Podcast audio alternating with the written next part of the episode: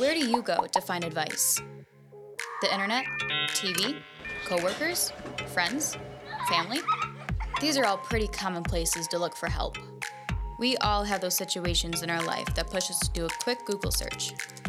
Whether it's dealing with a burnt steak, a leaking water heater, or a car that isn't sounding so great, we could all use a little help. But for those situations that return about zero results from Google, or those situations that the fortune cookie just didn't predict, where do we go then?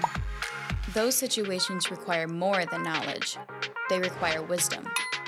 It might be common sense to take a burning steak off the grill, but for other situations, you might need some uncommon sense.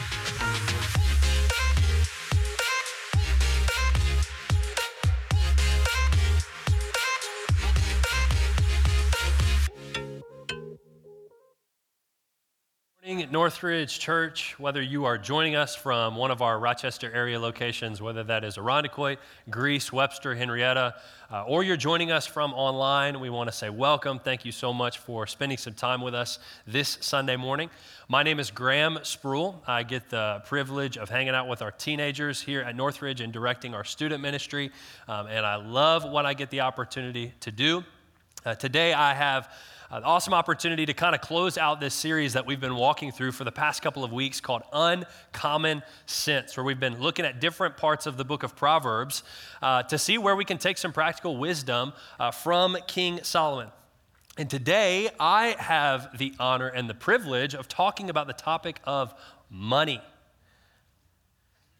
now, before you think, okay, here we go again, don't worry because we're going to be talking about money from your point of view how you can better steward and handle the money that God has given you.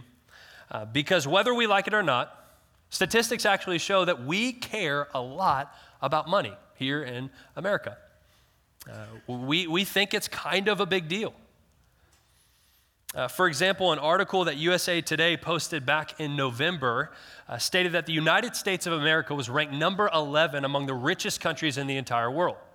Now, if we're talking number 11 out of 20 countries, okay, that's a lame statistic. But we're talking number 11 out of 195 countries. That's the top six percentile. It's not half bad. Uh, that shows us that there's some cash flow going on in America that the other 94% of the world is not experiencing. So we have money. But a question may be well, how do we feel about the money that we have? Varo is a mobile banking uh, app that one can download, and, and they surveyed 1,000 US adults to ask them how they felt about their money. And 85% of them said they sometimes feel stressed about their finances, and 30% of them said they always feel stressed about their finances. Now, I can't read minds in here, but I would venture to say that if we were to do the same poll across all of our campuses, I would imagine the numbers may look decently similar with how we too feel about our finances. We have money and it matters. In fact, it matters so much that couples, marriages, are actually willing to split up because of it. Statistics show that people fight more about the topic of money than any other thing that they fight about. And uh, the Huffington Post wrote an article citing that money issues was in the top 10 reasons why people get divorced. It was number seven. And today.com and marriage.com listed as the number two reason why couples get divorced. And so, people, again, whether we like it or not, we have money and it matters to us.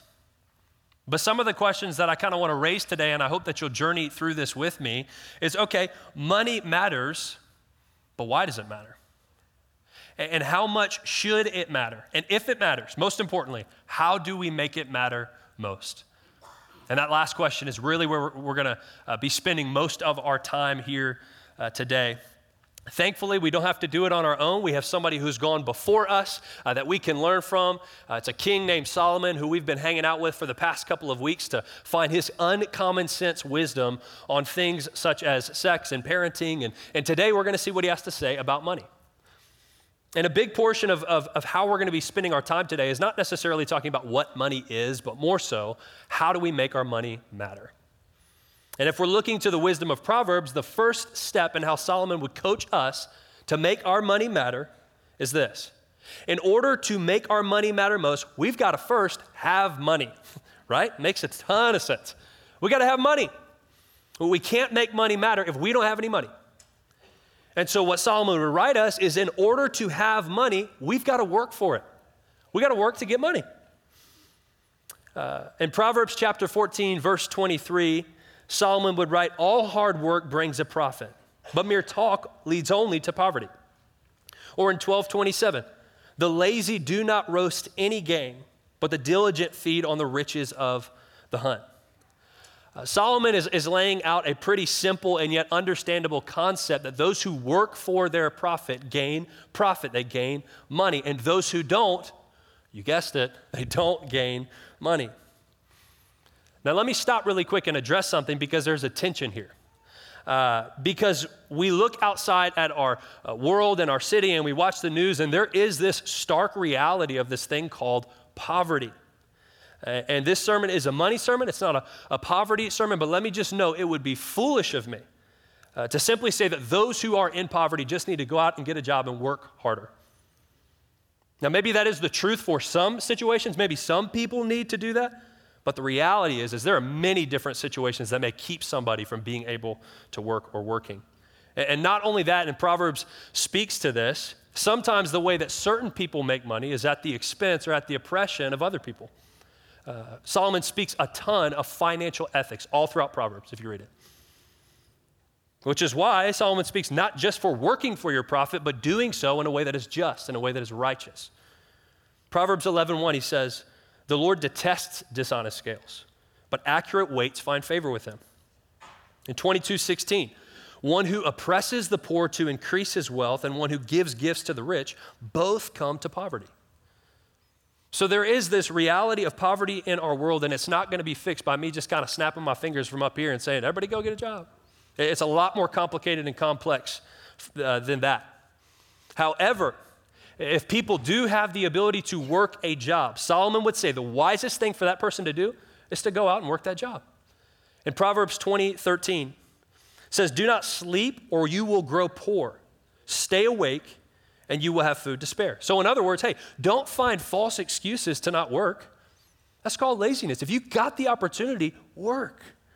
Uh, doing some kind of work is always better than doing no kind of work, even if it's a part time gig that you don't really want to do. You can flip burgers for the glory of God. Come on, somebody. I know I just freed somebody up. Uh, hey, I worked at Moe's Southwest Grill for a season of my life. Moe's Southwest Grill that exists in the Northeast, it doesn't make any sense, but was this a glamorous job? No. did I say welcome to Moe's one too many times? I know you were thinking it. Yes, I did. Long shifts for welcome to Moe's. Um, but hey, did I get an opportunity to make some money and figure out how to make that money matter most? Yes, I did. And that was a good season of my life. So, to make money matter, if possible, we first got to work to make money. Now, again, the question that we're really asking today and journeying through uh, the book of Proverbs with Solomon on is okay, not simply how do we make our money matter? That's a good question. The better question is how do we make our money matter most? That's what we're asking. So, okay, let's, let's uh, pretend we got a job, uh, we, we worked, we got some money, first paycheck is in. Now the question is Solomon, Proverbs, how do we make this paycheck, this money matter most? And I think Solomon God, through Solomon in Proverbs, gives us four main ways that we can make our money matter most. The first way is this we don't just work so we can make our money matter most by hogging it to ourselves. We work to make our money matter most by giving our money away. Give is the first blank. We give. Proverbs 11:24 says, "One person gives freely yet gains even more. Another withholds unduly but comes to poverty." Or Proverbs 18 22, the stingy are eager to get rich and are unaware that poverty awaits them. Why does poverty await them?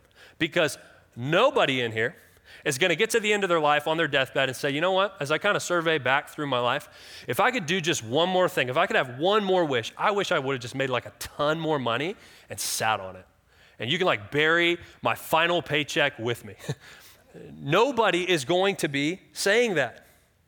People are going to think and say, No, I wish I would have given more money to purposes that are greater than myself.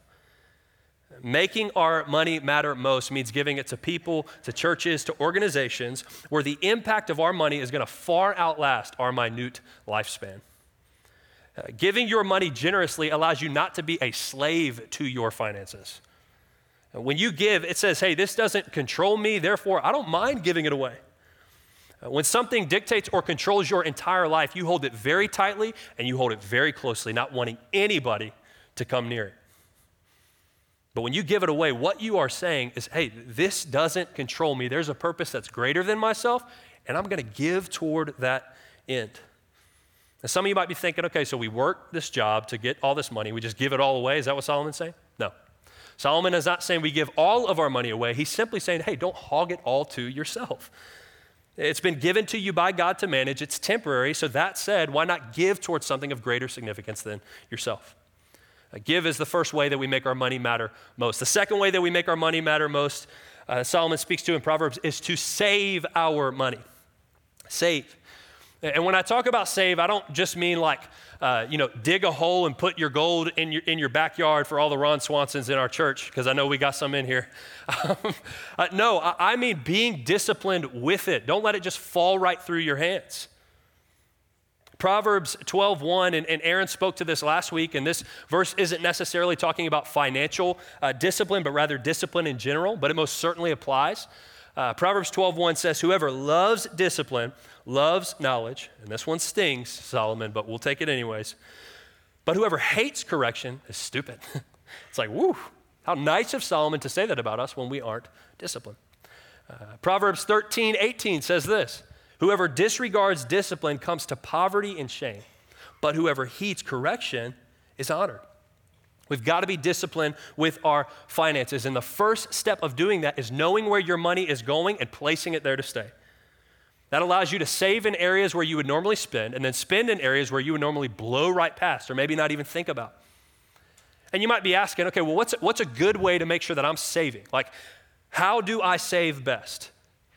We save best when we budget.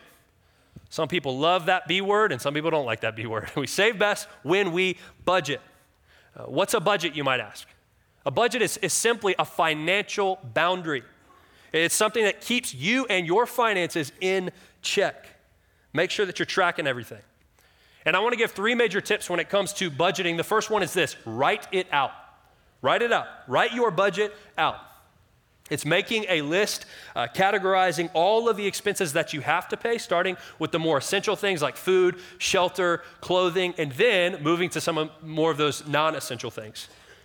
And what you do is you write out, whether it's each and every month, week, day, however, however much you want to do it, you write out a plan for how you're going to take the income that you receive from the job that you work and place it in those categories of expenses. Again, this provides you with a thing called accountability.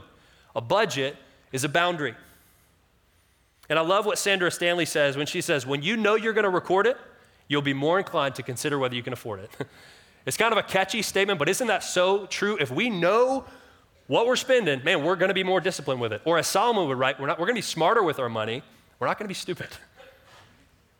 And so write it out, and you can do this analog, or you can do this, uh, you know, old-fashioned paper, or you can do it uh, digitally. There's a bunch of great apps out there. What, however you want to do, just track it so you know where things are.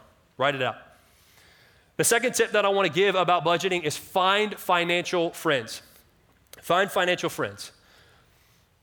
Proverbs 13 20 says, Walk with the wise and become wise, for a companion of fools suffers harm.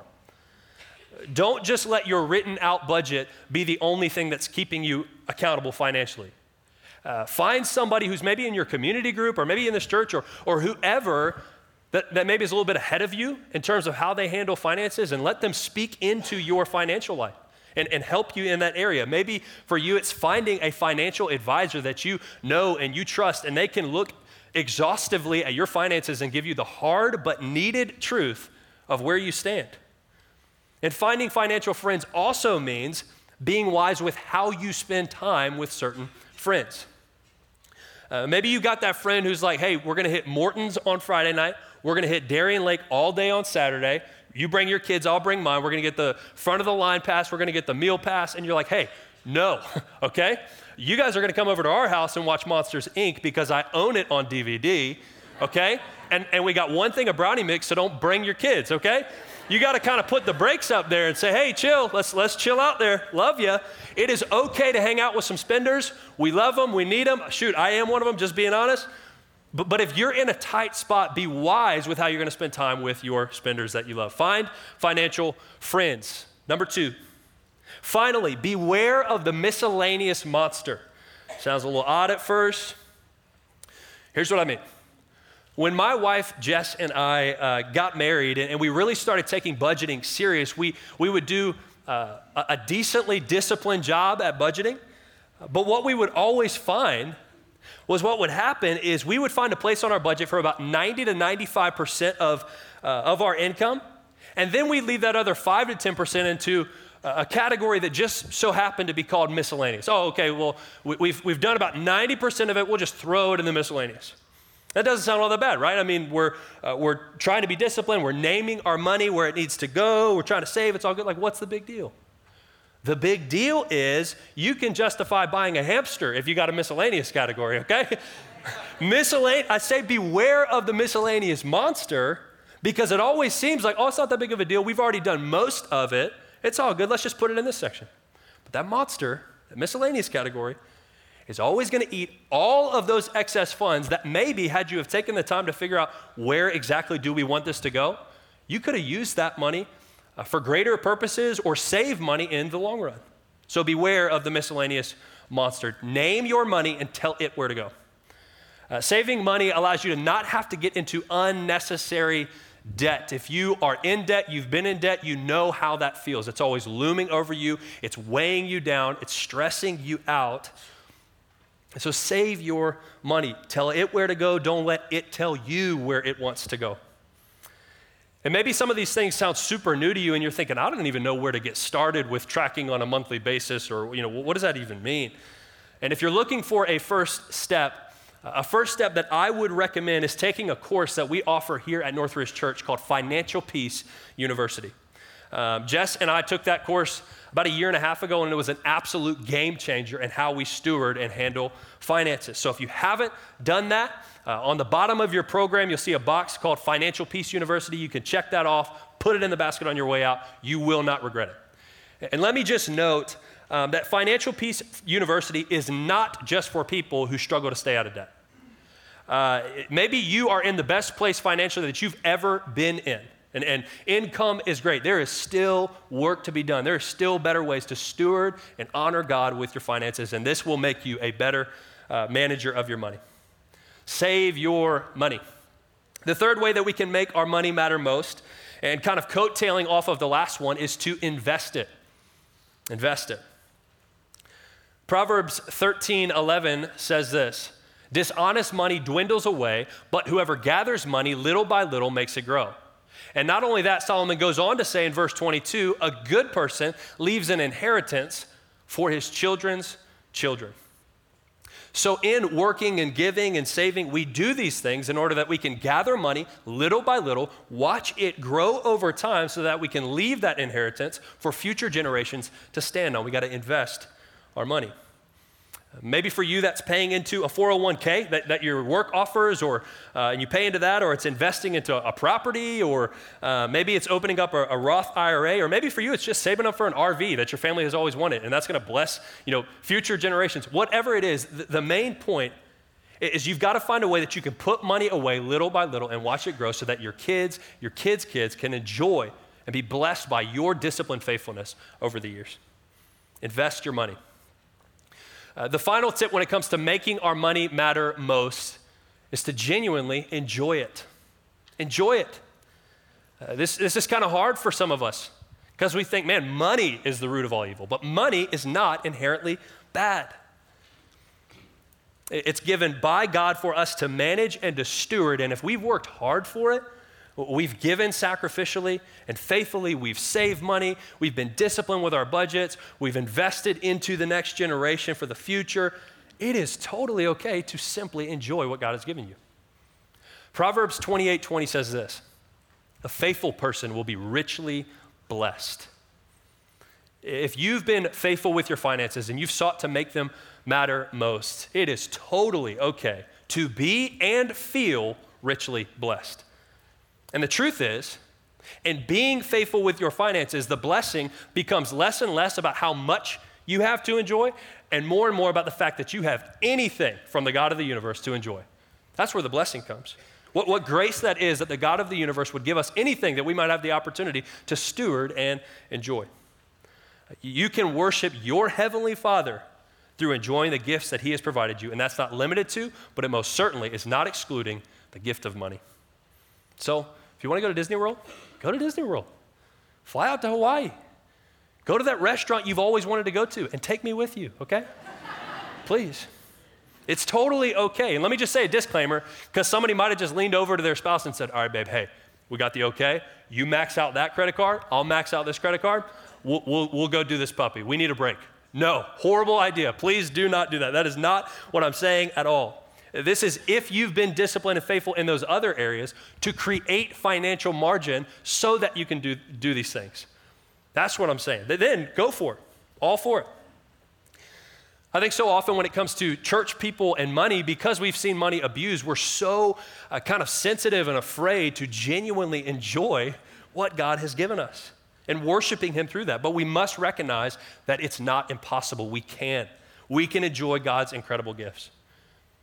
And maybe you're in here and you're thinking, I just don't know how.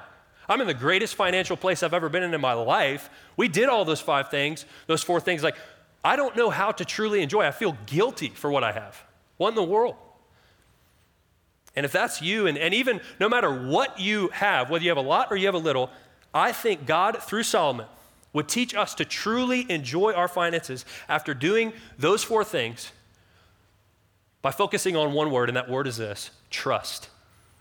It all comes down to trust. Trust is key.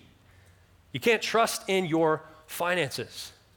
In all four of those steps to make our money matter most, we must engulf them in trust. Trust in who? God, the giver of our money. If God has given us our money to manage, we must trust Him to master us as we manage our money, which ultimately is His money. And you say, well, how do I do that this week? What does that actually look like, Graham? And I would say that the best way for us as a community to trust God with our finances this week is to pray a prayer that's similar to what Solomon would write towards the end of Proverbs. It's in chapter 30, verse 7 and 9. And it says this Two things I ask of you, Lord. Do not refuse me before I die. Keep falsehood and lies far from me. Give me neither poverty nor riches, but give me only my daily bread. Why does Solomon say that? He says, Otherwise, I may have too much and disown you. Say, Who's the Lord? I don't need him. I got money. Or I may become poor and steal, and so dishonor the name of my God. That's a prayer of trust. He's saying, God, don't let me trust in my riches, let me trust in you. Because if I trust in my riches and I'm rich, I'm gonna forget you. And if I trust in my riches and I'm poor, I'm gonna blame you. Anytime we trust in our finances, it never ends well. Solomon would record this in another place. Those who trust in their riches will fall, but the righteous will thrive like a green leaf. Give God your money. If you don't, it's going to rule you. And if it rules you, it's going to ruin you. Money is not your friend if it is your master. Why do you think when Jesus was on this earth, he would, he would pull his disciples close, he would pull the people who were around him close, and he'd say, Hey, remember this where your treasure is, that's where your heart is, too. Or why do you think when Jesus was on this earth, he would make sure his disciples understood, the people who were closest to him, hey, get this, you can't serve God and money. You can't serve two masters. It doesn't work. I know you want it to, but here's what's going to happen you're going to love one and you're going to hate the other. They do not work. Why do you think he said things like this? Well, it's because he knew how closely we hold money to our hearts how prone we are to trust in our finances as our Savior. We prize them, we worship them. It's what gives us value, it's what gives us meaning, it's what gives us our identity. And here's all I'm trying to say as we're talking about money, closing up this series. Northridge Church, beware. Uh, your heart affections and my heart affections have the capacity, if not kept in check, if not careful, to fall deeply in love with something that will turn around and bite us. Money is a powerful thing, and it's so powerful that it has the potential to richly bless your life or to absolutely destroy your life. And so pursue these things work, give, save, invest, enjoy. But in all of this, we must trust God with what He's given us because it's His. And here's the deal as we're kind of closing our time today talking about money and really just this entire series, uh, talking about wisdom in general, you could do all of these things. Uh, you, could uh, try to fear God more. You could try to have a better sex life with your spouse. You could try to be the parent or guardian, uh, the best parent or guardian that you can think of. You could try to do all these money things. You could try to do all these things, but here's what's going to happen you will never consistently do it. You can't. If you left this series and you ran out of these doors and you're thinking, I'm going to go crush all these things, let's go. Like you're, you're hyped up, you're ready to rock and roll. That may sustain you for a couple of weeks at best, but what's going to happen is you will absolutely burn yourself out trying to do all these things every day of your life. You're going to carry a load that you are too weak, sinful, and broken to carry. Me too. And you're hearing this and you think, what? So is uncommon sense a wash? It, does, all, does any of this matter? What, should we not pursue this? What's the book of Proverbs about? The purpose of the book of Proverbs is not merely to give us short statements Uh, that's going to help us have a better life.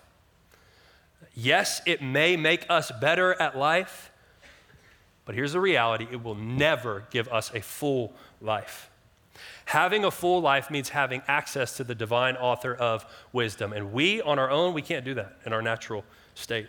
We need another source. We will never be wise enough, good enough, strong enough to have access to the wisdom that we need to consistently want to and actually do these things. So, what does that leave us with? Good news, because it's totally okay.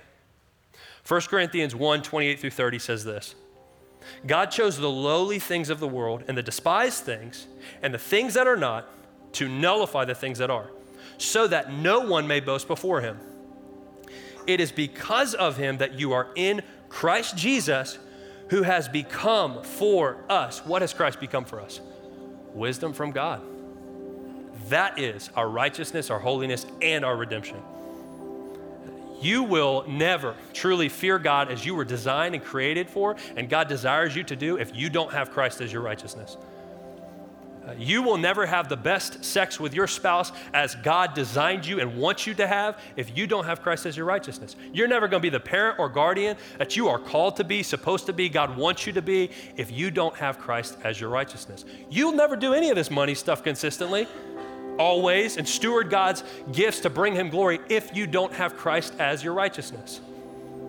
Fearing God doesn't start when we saddle up our horses and burst out of these auditoriums and just go do it on our own and put these things on our own back. No, it starts on our knees at the foot of the cross of Jesus Christ, recognizing Him who has become wisdom from God for us. That is our righteousness. And what's fascinating, when we accept Jesus as our righteousness, what's incredible is it then empowers us to live these truths out. We, it changes our desires. We want to do these things.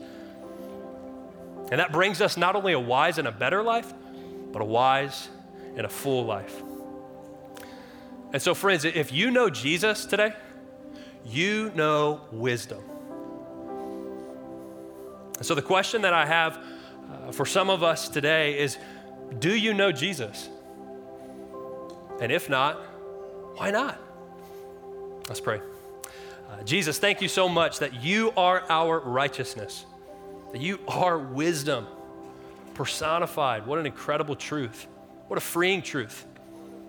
That we don't got to walk out of here and do all this stuff on our own, but we get to do it empowered by your Spirit, empowered by the reality that you are our righteousness when we believe and put our faith in you. That's freeing, and I pray that it would free somebody today, including myself. It's in your name we pray. Amen. Again, we, we can go out and we can pursue all these things, uh, wisdom in these different areas, but if we have missed the one thing, Christ as our righteousness, we're running a race that never ends and only gets harder and harder, and it burns us out and we'll quit. But that's not what we're left with. So, as we kind of wrap up this series, we're getting ready to sing a song uh, that really is a prayer, it's a declaration of Jesus being our one thing and us professing our faith in that. And so I want to ask that you guys would stay seated and just kind of read the lyrics of this song and reflect on this song and ask yourself one, is Christ my righteousness? Have I been freed in that way? And if not, why not? And number two, if Christ is my righteousness, am I living with the burden of doing all of these things? So as we sing this song, reflect on these words. Pray to God. Say, God, are you my righteousness? And let's sing this together.